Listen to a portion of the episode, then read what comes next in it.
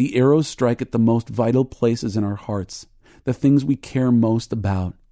The deepest questions we ever ask are directly related to our heart's greatest needs, and the answers life gives us shape our images of ourselves, our life, and of God. Who am I? The romance whispers that we are someone special, that our heart is good because it was made for someone good. The arrows tell us we are a dime a dozen, worthless, even dark and twisted, dirty. Where is life to be found?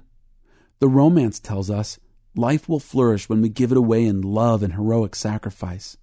The arrows tell us that we must arrange for what little life there may be, manipulating our world and all the while watching our backs. God is good, the romance tells us.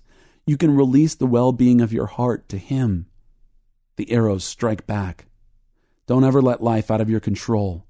And they seem to impale with such authority, unlike the gentle urges of the romance, that in the end, we are driven to find some way to contain them.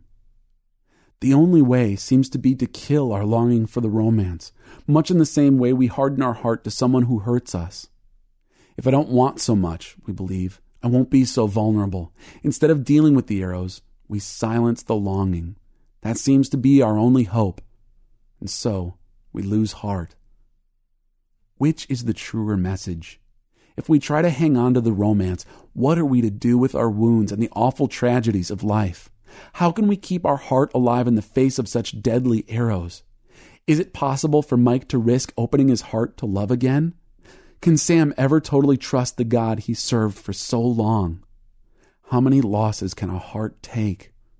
If we deny the wounds or try to minimize them, we deny a part of our heart and end up living a shallow optimism that frequently becomes a demand that the world be better than it is. On the other hand, if we embrace the arrows as the final word on life, we despair, which is another way to lose heart.